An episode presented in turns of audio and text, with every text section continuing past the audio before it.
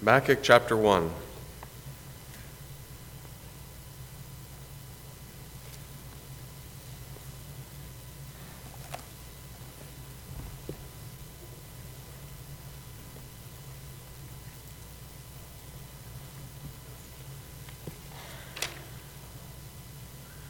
Habakkuk chapter 1, we'll be looking at verses uh, 5 through chapter 2, verse 1.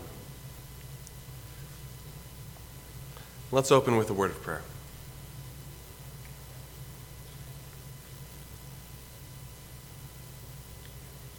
Heavenly Father, that song that we just listened to, that is the cry of our hearts. Draw me ever nearer. Heavenly Father, those are easy words for us to say, draw me nearer. But it's much harder than to submit to what it takes for you to do that in us.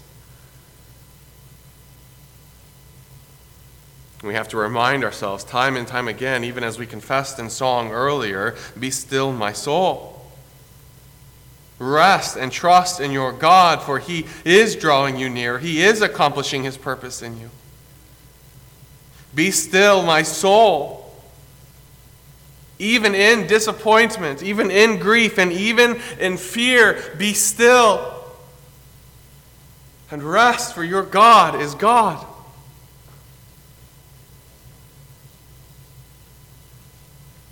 Heavenly Father, may that be the, the true cry of our hearts. Jesus, draw me ever nearer, whatever it takes, whatever that looks like, whatever pain and grief and disappointment that takes for me to be like you, make me like you. Mold me. Change me for your glory. Heavenly Father, even this, this morning as we come to this passage, use your word in our lives. May your Spirit take the word May you apply it to our hearts and to our minds, molding us into your image, so that you are honored in all that is said and done in this hour. We pray all this in the name of Jesus Christ. Amen.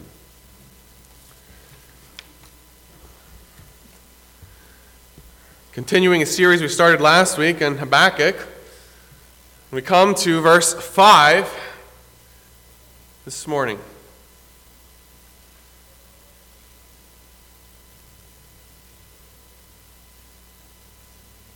When I was about six years old, my family had the opportunity to get a dog.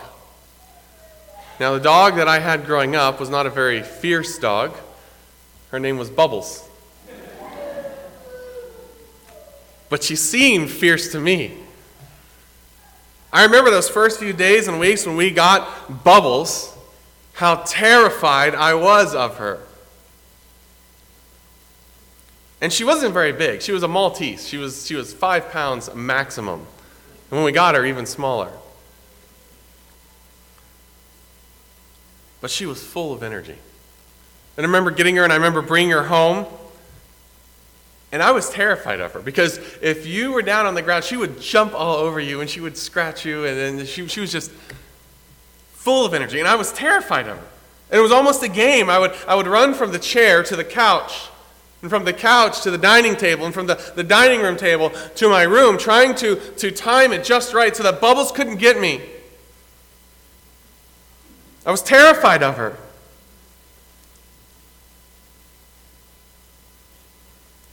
But that was the problem, is that I would run everywhere I was going. And so Bubbles, in her mind, thinks that I'm playing with her, and so she runs after me, and she jumps on me.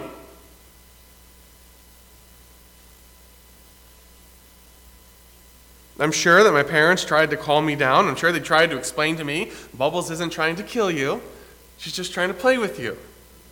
She thinks that you're playing with her, but I didn't listen. I couldn't see it.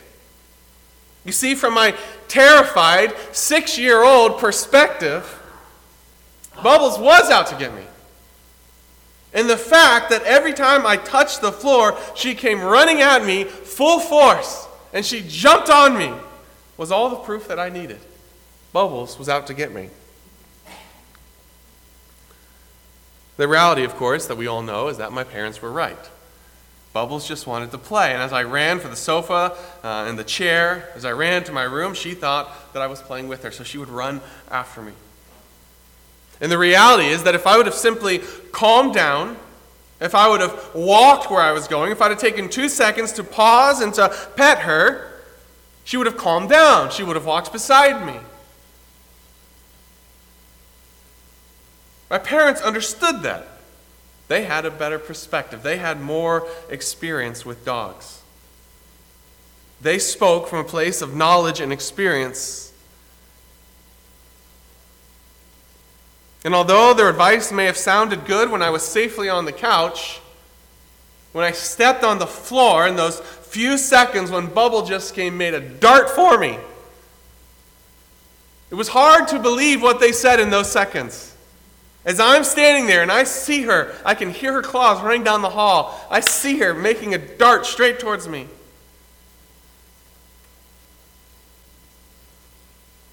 In those few seconds, it's hard to believe what my parents told me that she's not out to get you. Every instinct in my body told me to jump back on that couch or to run to the chair. And my parents said, Trust me, she just wants to play. Just pat her, and she'll calm down.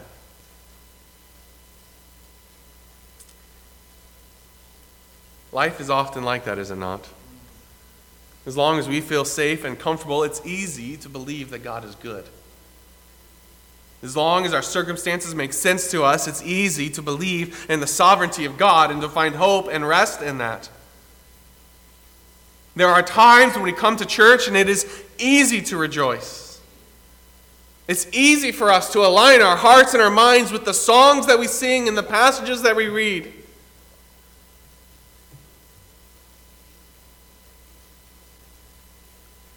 But just as there are days when it is easy to trust God, there are also times of intense struggle.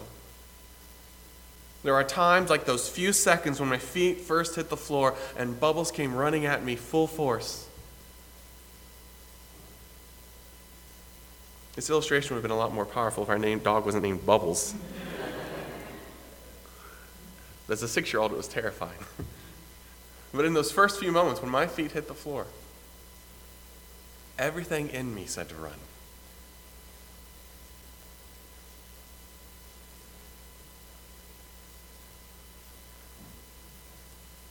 My circumstances seemed to contradict everything that my parents had told me. And in life, we go through seasons when nothing seems to make sense.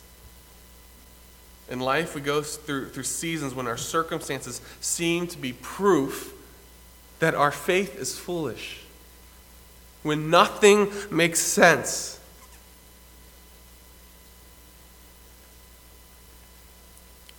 That's when it's hard to trust God.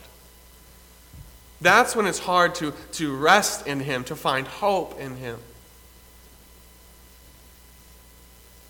It's one of these seasons of darkness in which Habakkuk finds himself as we come to Habakkuk 1:5. You may remember last week in the first four verses as we introduced the book of Habakkuk, as Habakkuk cries out to God, Do you not see what is happening? Do you not see the violence that overruns on the streets of Jerusalem? Do you not see the idolatry? Do you not see the wicked who triumph and the righteous who suffer? Do you not care, God? Where are you?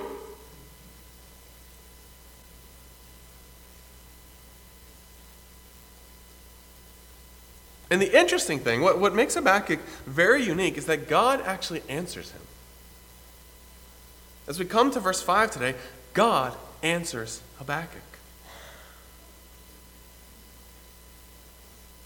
Yet it's not necessarily the answer that Habakkuk was looking for. And in the end, it seems to bring more questions than it does comfort.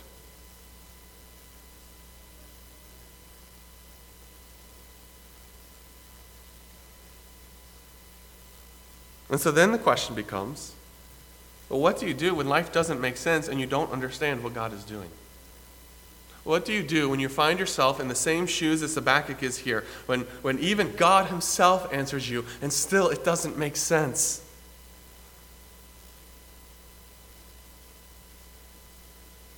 And that's where we'll find our hope this morning. that as believers, our hope is not in understanding what God is doing, our hope is in knowing who God is. That is the truth that we will cling to this morning and find hope in. So, how does knowing who God is bring comfort to a weary, confused, or troubled heart? This morning, as we work our way through this passage, we'll see how the unchanging character of God gives hope to Habakkuk in the midst of very violently changing times. First thing we see in verses 5 through 11 is unbelievable. Unbelievable. Look among the nations, verse 5, and watch. This is God answering Habakkuk. Look among the nations and watch. Be utterly astounded. For I will work a work in your days which you would not believe though it were told you. Look and see. The first thing we see here in verse 5, the very beginning of verse 5, is a personal invitation. It begins with an invitation. Habakkuk has poured his heart out to the Lord. He is burdened for his people, he is jealous for his God. And as you come to Habakkuk 1 5, the Lord answers him. And he answers with an invitation to come and see and marvel at what I am doing. Look among the nations and watch. Be astounded.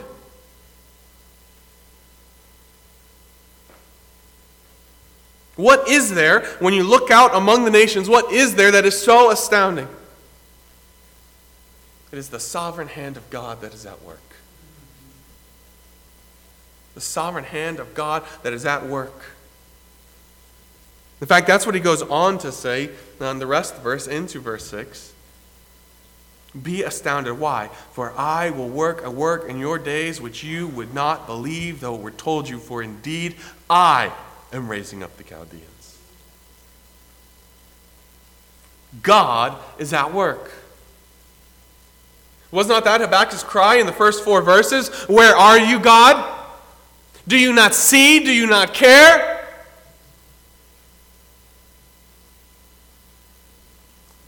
God comes with an invitation. Look. Look and be astounded. I am at work. I do see. I do care. I am at work. You see, just because Habakkuk could not see what the Lord was doing does not mean that the Lord was not doing something. I think so often it's easy for us to read a book like Habakkuk and, and condemn him, right? It's easy for us to say, how, how could you doubt God so intently, so brazenly question him? Of course, God is at work. And yet, the reality is, if we are honest with ourselves, that we are no different. In fact, it takes much less than the threat of conquest, than rampant violence and rebellious idolatry. It takes much, much less to send us into a tailspin of doubt.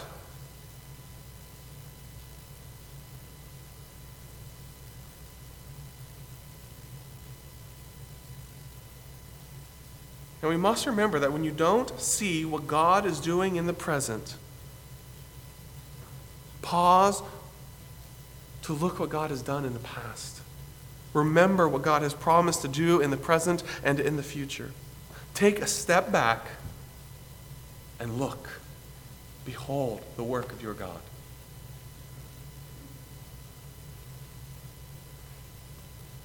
God does not audibly reassure us of his sovereign work in the world today as he does here with Habakkuk.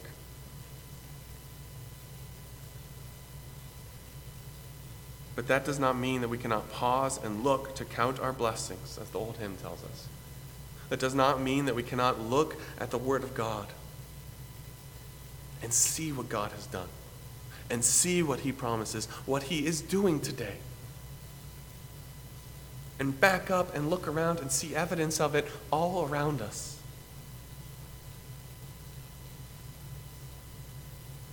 Your sovereign God is at work.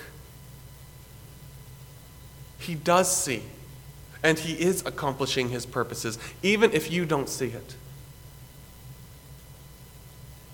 In fact, what you see here in Habakkuk uh, verses 5 into the beginning of verse 6 is that not only is God at work in Habakkuk's day, not only does God see Habakkuk's specific situation, but God is at work on a much larger scale than Habakkuk can even begin to comprehend.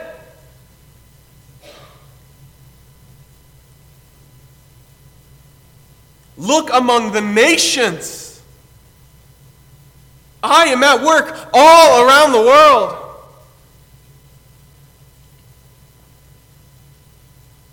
Long before Habakkuk's day, long before Habakkuk's cry, long before Habakkuk's complaints, God was already at work in the world, raising up nations and kings for his purposes. This situation has not caught God by surprise. The Lord is never caught by surprise. His sovereign hand is never late. His purposes are never threatened, and his rule is never in jeopardy. Take a step back, Habakkuk. Take a step back and look out and see what I am doing. I am at work in ways that you will never comprehend.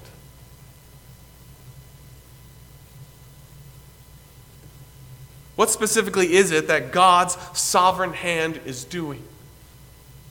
And that's really what you see in verses 6 to 11. Indeed, I am raising up the Chaldeans. The Lord here tells Habakkuk that he is raising up the Babylonians to judge Judah because of their sin. Essentially, that's what it comes down to. In these verses, Habakkuk has cried out, God, don't you see the sin of Judah? Don't you see the violence that runs wild on the streets? The idolatry? And God responds, I do see. In fact, not only do I see, I am already at work preparing an army and rising up a nation to judge them. God's divine instrument of judgment is Babylon. In fact, this little detail, this is one of the details that helps us to date Habakkuk. We talked about this a little bit last week, as there's no um, date or no king associated with the book, which makes it somewhat difficult, but this, the circumstances make it fairly easy. The Babylonians quickly rose to power. They completed their conquest of Assyria in 609 BC. And then in 605 BC, Babylon conquered Judah and carried the first wave of captives into exile. In that first wave of captives that was carried into exile in 605 BC was Daniel, Shadrach, Meshach, and Abednego. Therefore, we know that Habakkuk is written sometime prior to 605 when Babylon first came, because God tells him here, I'm raising them up. And yet, um, late enough to where Habakkuk knows of their rising power and of their wickedness. And so it has to be, most likely, sometime between 609 to 605 BC. That's extra. That's just a detail. I enjoy those kind of details. I love history. I love kind of placing things in history. So here in verses 6 to 11, the Lord goes on to describe this terrible nation that he is raising up to bring judgment on Judah. And really, when you look at what the Lord says here, it, it is terrifying. Indeed, I'm raising up the Chaldeans, a bitter and hasty nation, which marches through the breadth of the earth to possess dwelling places that are not theirs. They are a quick nation. They are fast. They are powerful. They are conquerors. They are imposing. They are, they are hungry for conquest. Verse 7 goes on, they are terrible and dreadful. Their judgment and their dignity proceed from themselves. Again, verse 8, referencing their, the, the swiftness with which they conquer their horses, are swifter than leopards and more fierce than evening wolves. more fierce than evening woods. Wolves, MacArthur notes that evening wolves are like wolves whose hunt drags on into the evening because they are not satisfied. And so, like wolves, Babylon's army de- uh, displayed extraordinary stamina and an undaunted eagerness to attack for the purposes of devouring the spoils of victory. They are a nation which is unsatisfied and still marching forward. Not only are they fierce and hungry for conquest, but they are powerful and skilled as conquerors as well, as you see in verses 9 to 10. They all come for violence. Their faces are set like the east wind. They gather captives like sand. They scoff at kings and princes and scorn and are scorned by them. They deride every stronghold, for they heap up earthen mounds and seize it. This describes their conquest as the, the wind that blows sand where it pleases. Babylon marches on. The armies that rise up against them, they're just blown away like the wind blows the sand, like nothing before them. They mock the strongest fortresses as they conquer and keep moving unhindered like the wind over a wall, as you see into verse 11. Then his mind changes, he transgresses, he commits offense, ascribing this power to his God. Perhaps that is the most shocking detail. It's not their power, it's not their pride, it's not their violence, it is their disregard for God. They ascribe this power to their God. The ESV phrases it this way guilty men whose own might is their God. Their own might is their God. Not only do they not give glory to God, they take all the glory for themselves. They are a godless and, and, and empty people who take all the glory for themselves, no recognition of God.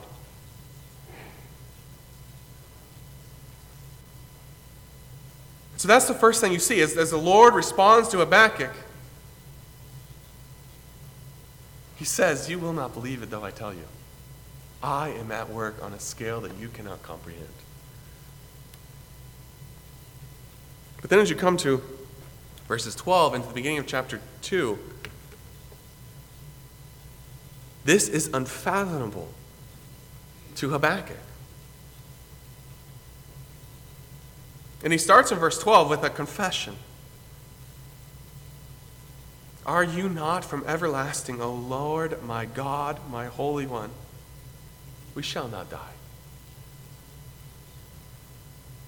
Here, Habakkuk responds to God's shocking, unfathomable revelation. And he kind of begins with a striking uh, contrast here. Unlike the shallow God of the Babylonians who worship their own strength, Habakkuk's God is eternal.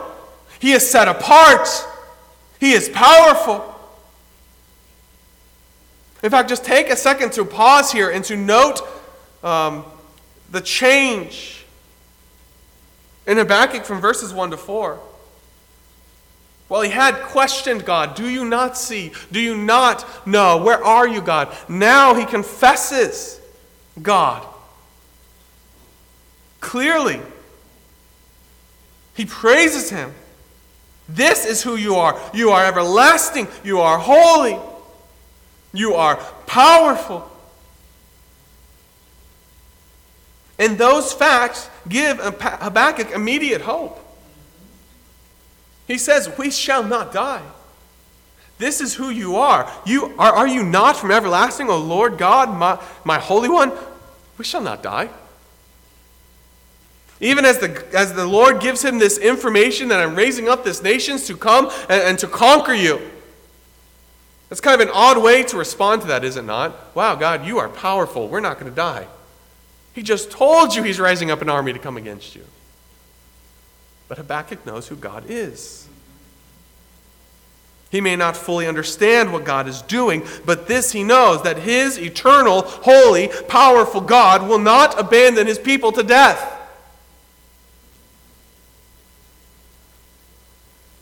And while Habakkuk had doubted and questioned God's justice, now he finds hope in God's mercy and wisdom and faithfulness.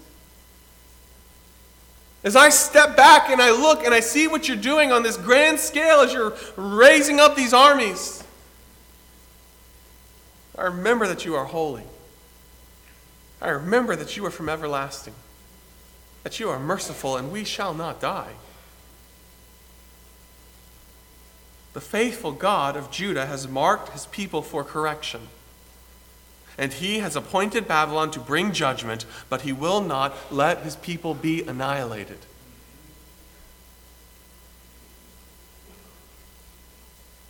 This is the answer to Habakkuk's prayer. God does see.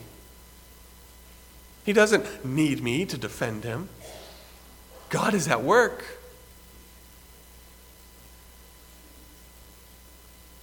But note that this raises a complaint, a second complaint from Habakkuk in verses 13 to 17.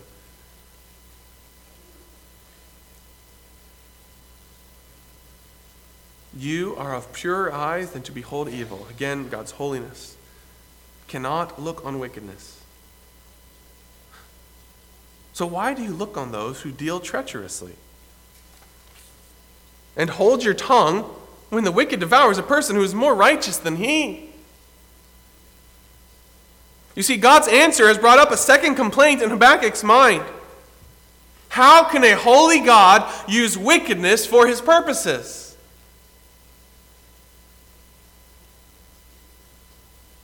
How can a holy God use wickedness for his divine purposes?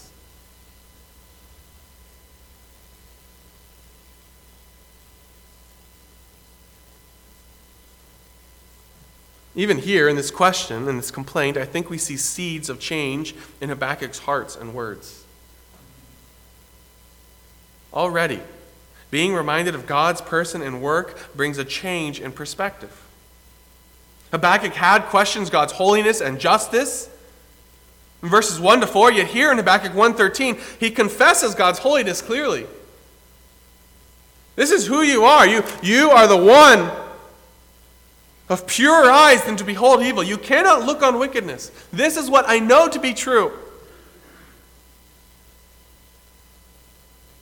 And yet he's still struggling to reconcile what he knows to be true of God, his holiness and his justice and his purity, and what he can see and understand in the world around him. That's where he's struggling. This is who I know you are. This is what I see. How can this be? If this is who you are, how can this be happening? How can a holy God use a wicked people for his purposes?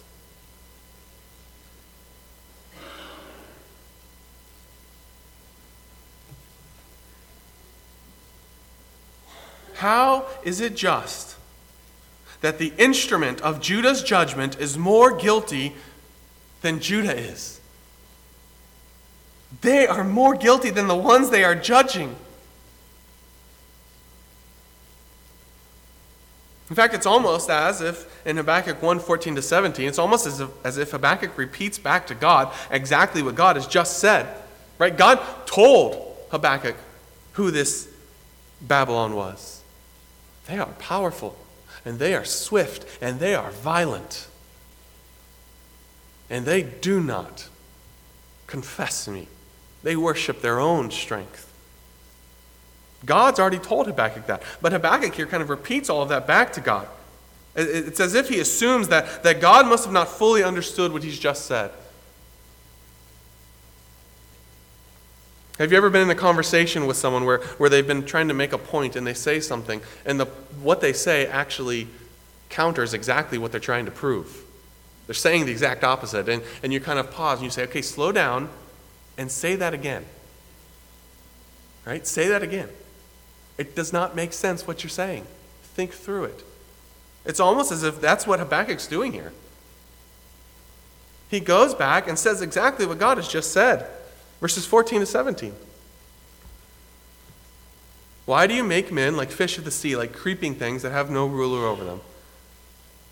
They take up all of them with a hook. They catch them in their net and gather them in their dragnet. Therefore, they rejoice and are glad.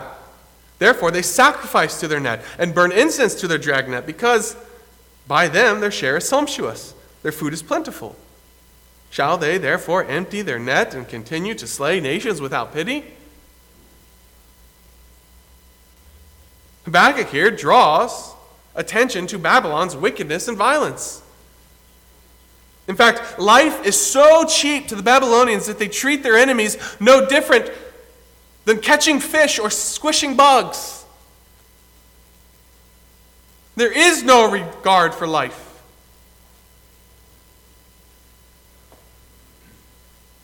In fact, in verses 1 to 4, Habakkuk complains of the violence that runs rampant on the streets of Jerusalem with no justice. And yet, the violence in Jerusalem is nothing compared to the violence of Babylon. In fact, in verse 16, Habakkuk again repeats their total disregard for God.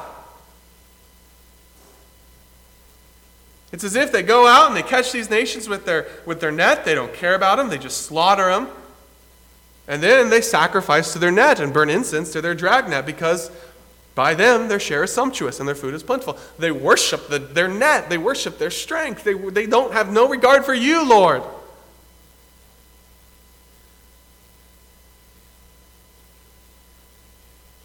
How can a holy and just God rise up, raise up such a wicked and unrepentant people for his purposes?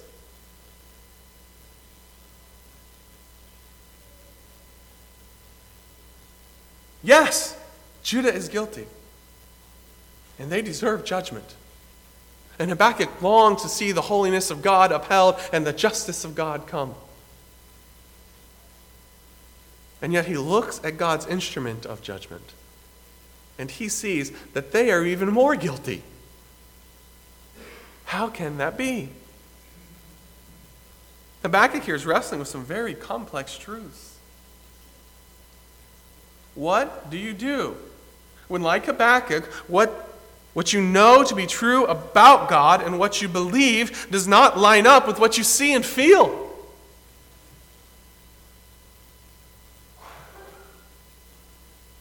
What do you do?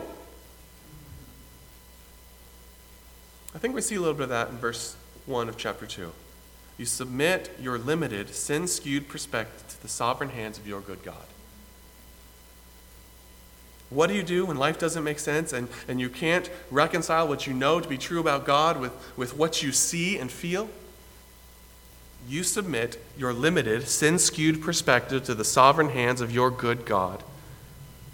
That's what we see in verse 1, Habakkuk's hope.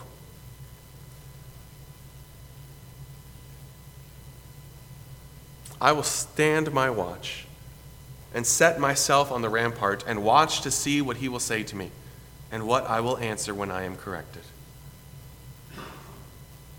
Habakkuk does not understand what God is doing. But here he purposes to wait, to listen, and to learn. I don't understand what you're doing, but I'm going to plant myself right here. And I'm going to wait until I learn. Even though there's a boldness in Habakkuk's complaint, I think there's a humility in Habakkuk's faith. There's almost a, a, an assumption here in Habakkuk that I must be missing something.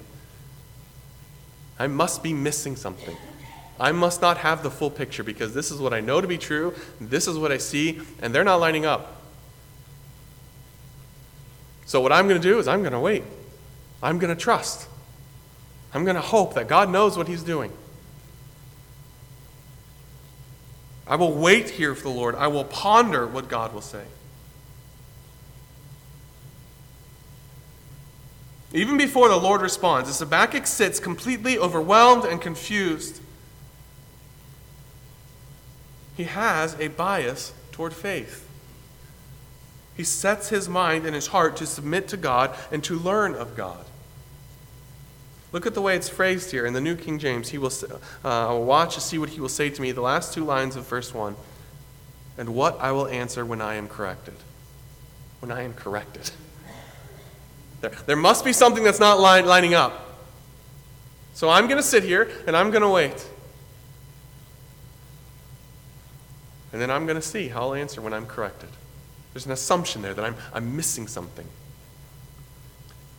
The ESV words it a little bit differently when he uh, answers uh, my complaint, but it's still the, the same idea. I will wait for God to answer. I must be missing something. So I'm going to submit my perspective to God, and I'm going to wait on Him. And He waits with a bias toward faith. He sets his heart and his mind to submit to God and to learn of God. He's, it's not that he's sitting here with a, I cannot wait to respond to what God, I've got a great argument. It's a bias towards faith. I will sit and I will wait and I will hear what God will say because I must be missing something. Oh, that we would all have that mindset a bias toward faith, an inclination to first trust and not to doubt or fear. To recognize that you don't have to know what God is doing to know who God is.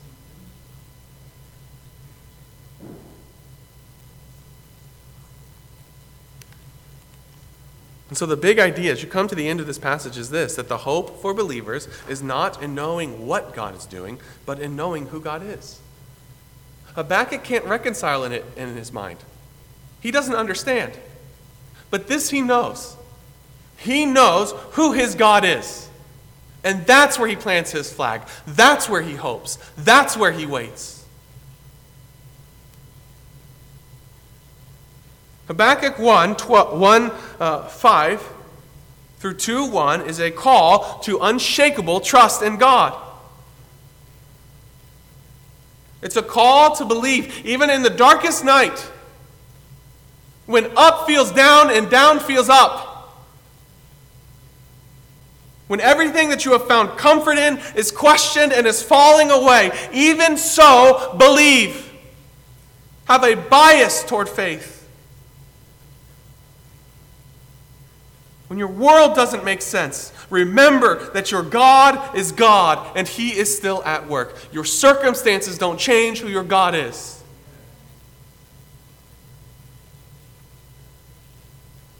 You don't need to know why.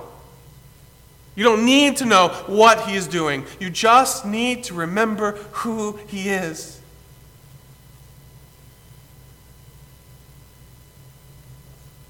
Your God is the same God as Habakkuk.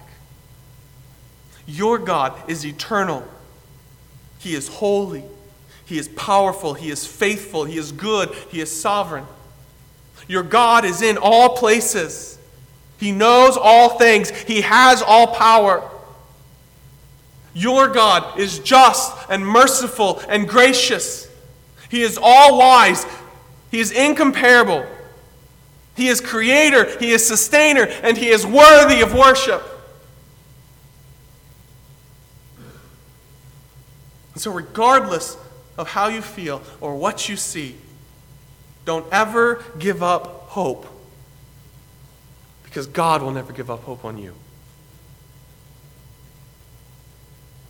Wait on the Lord.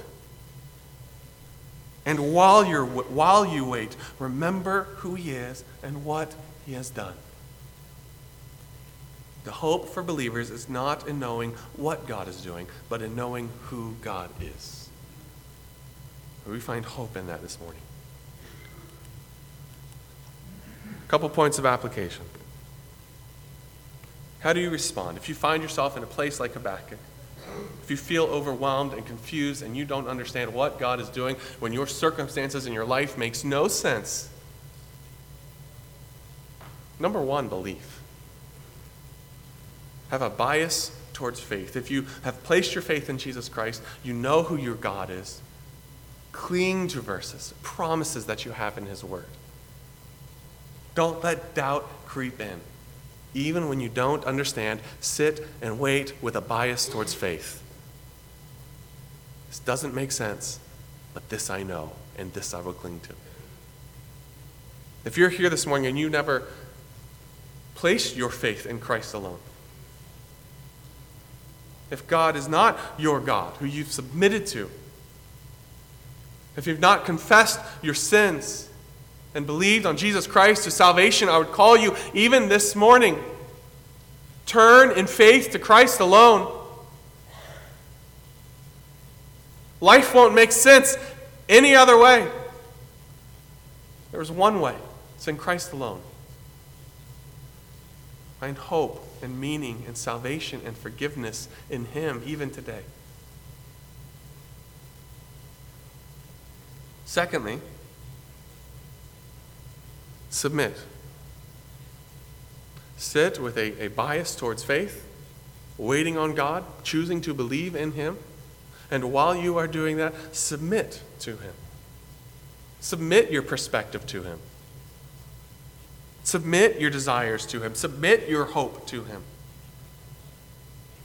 I don't understand, but this I know. And because I know this about you, I'm willing to do this now while I wait.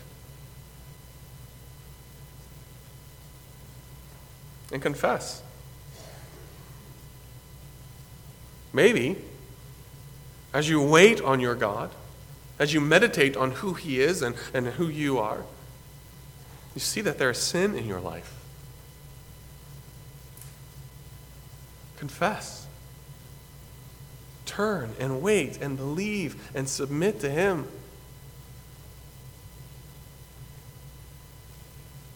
Believe in your God. Submit to Him and confess your sins. And find hope and forgiveness even when life doesn't make sense. The hope for believers is not in knowing what God is doing, it's in knowing who God is.